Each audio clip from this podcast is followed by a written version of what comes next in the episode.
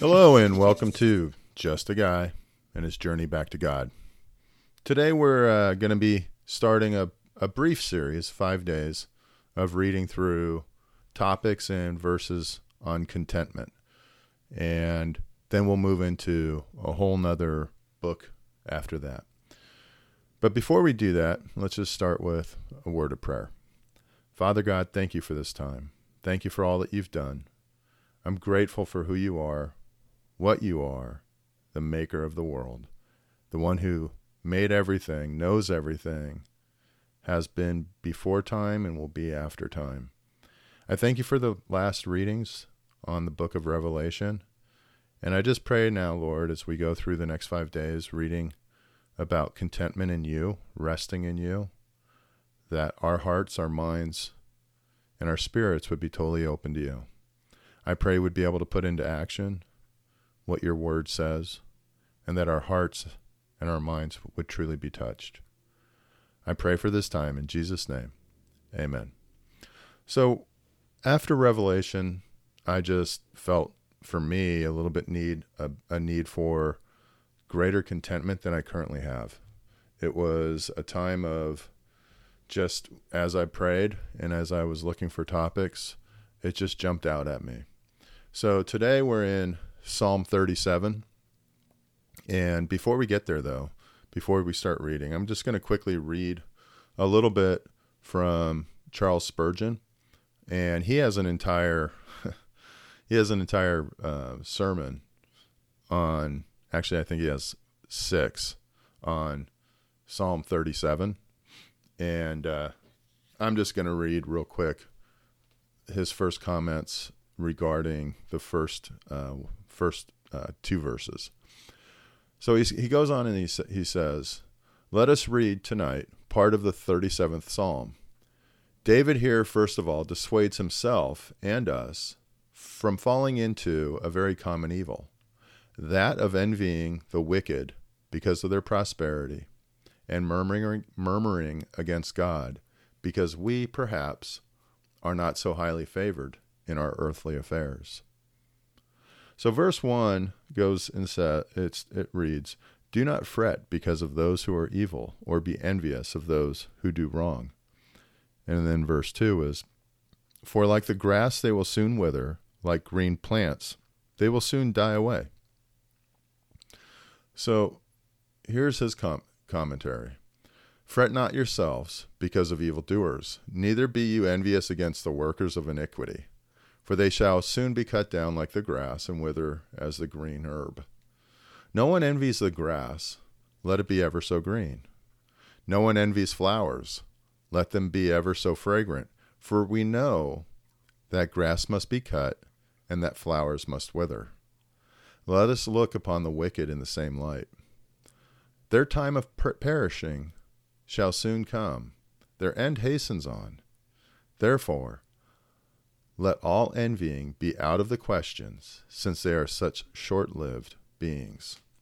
Now, as we've gone through and been doing this these studies, we've read and determined that we are spiritual beings with a earthly body, not an earthly being with a spiritual, with a spirit.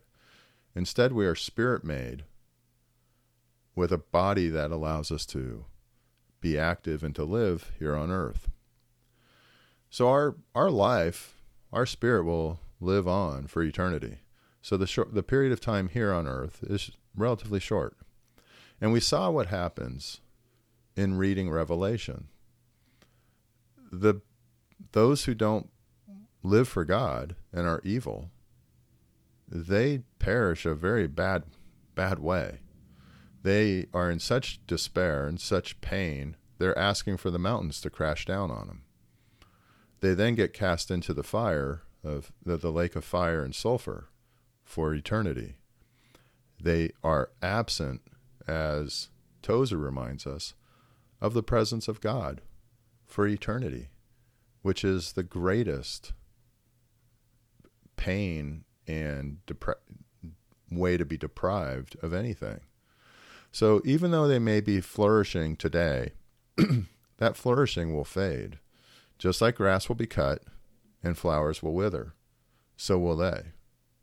And just like grass will be cut and flowers will, will wither, you and I will have a life that's eternal, that's blessed in heaven with God, in the new earth, the new heaven, and the new Eden. So, with that and those thoughts, I'll move on and just read Psalm 37. Do not fret because of those who are evil, or be envious of those who do wrong. For like the grass they will soon wither, like green plants they will soon die away. Trust in the Lord and do good. Dwell in the land and enjoy safe pasture. Take delight in the Lord, and he will give you the desires of your heart. Commit your way to the Lord, trust in him, and he will do this. He will make your righteous reward shine like the dawn, your vindication like the noonday sun. Be still before the Lord, and wait patiently for him. Do not fret when people succeed in their ways, when they carry out their wicked schemes. Refrain from anger and turn from wrath. Do not fret, it leads only to evil.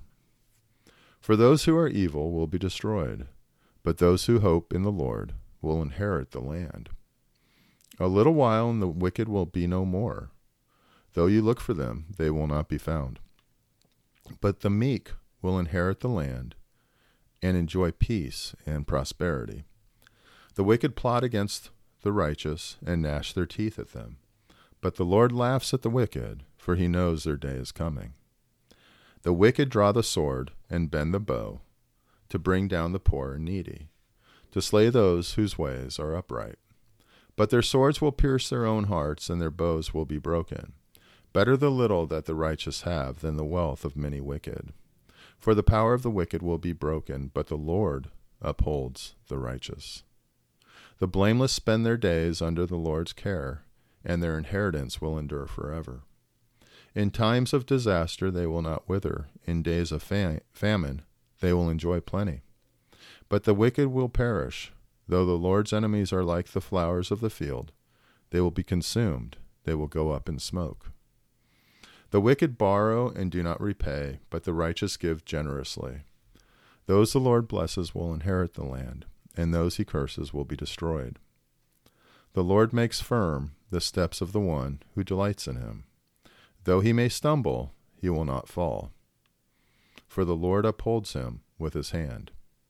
I was young, and now I am old, yet I have never seen the righteous forsaken, or their children begging bread.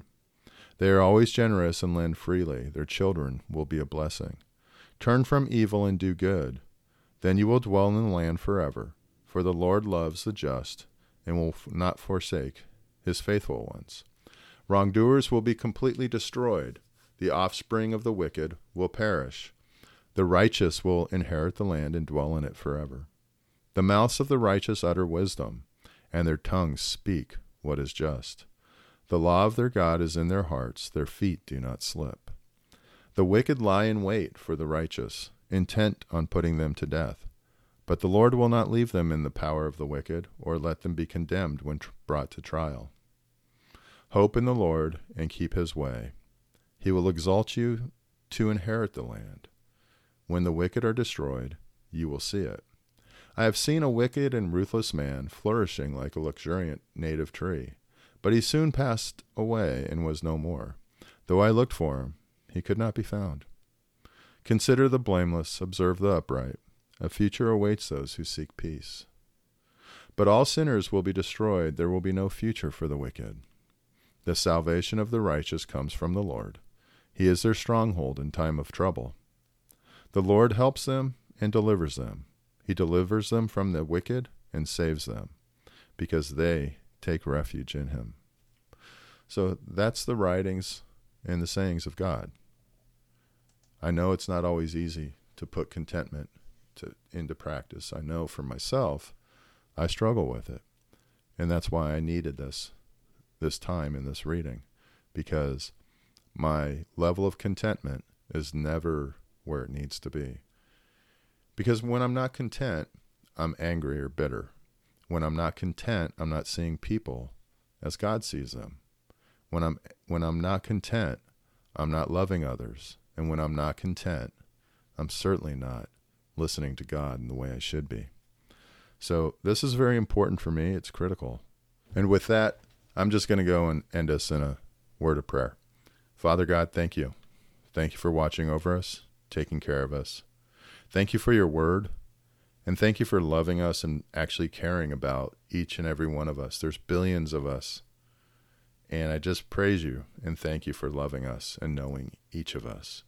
I pray would bring you glory and honor today, and that our hearts and our minds and our actions would bring you glory. It's in Jesus' name I pray. Amen. Thank you for joining me at Just a Guy and his journey back to God, and I hope you have a great day.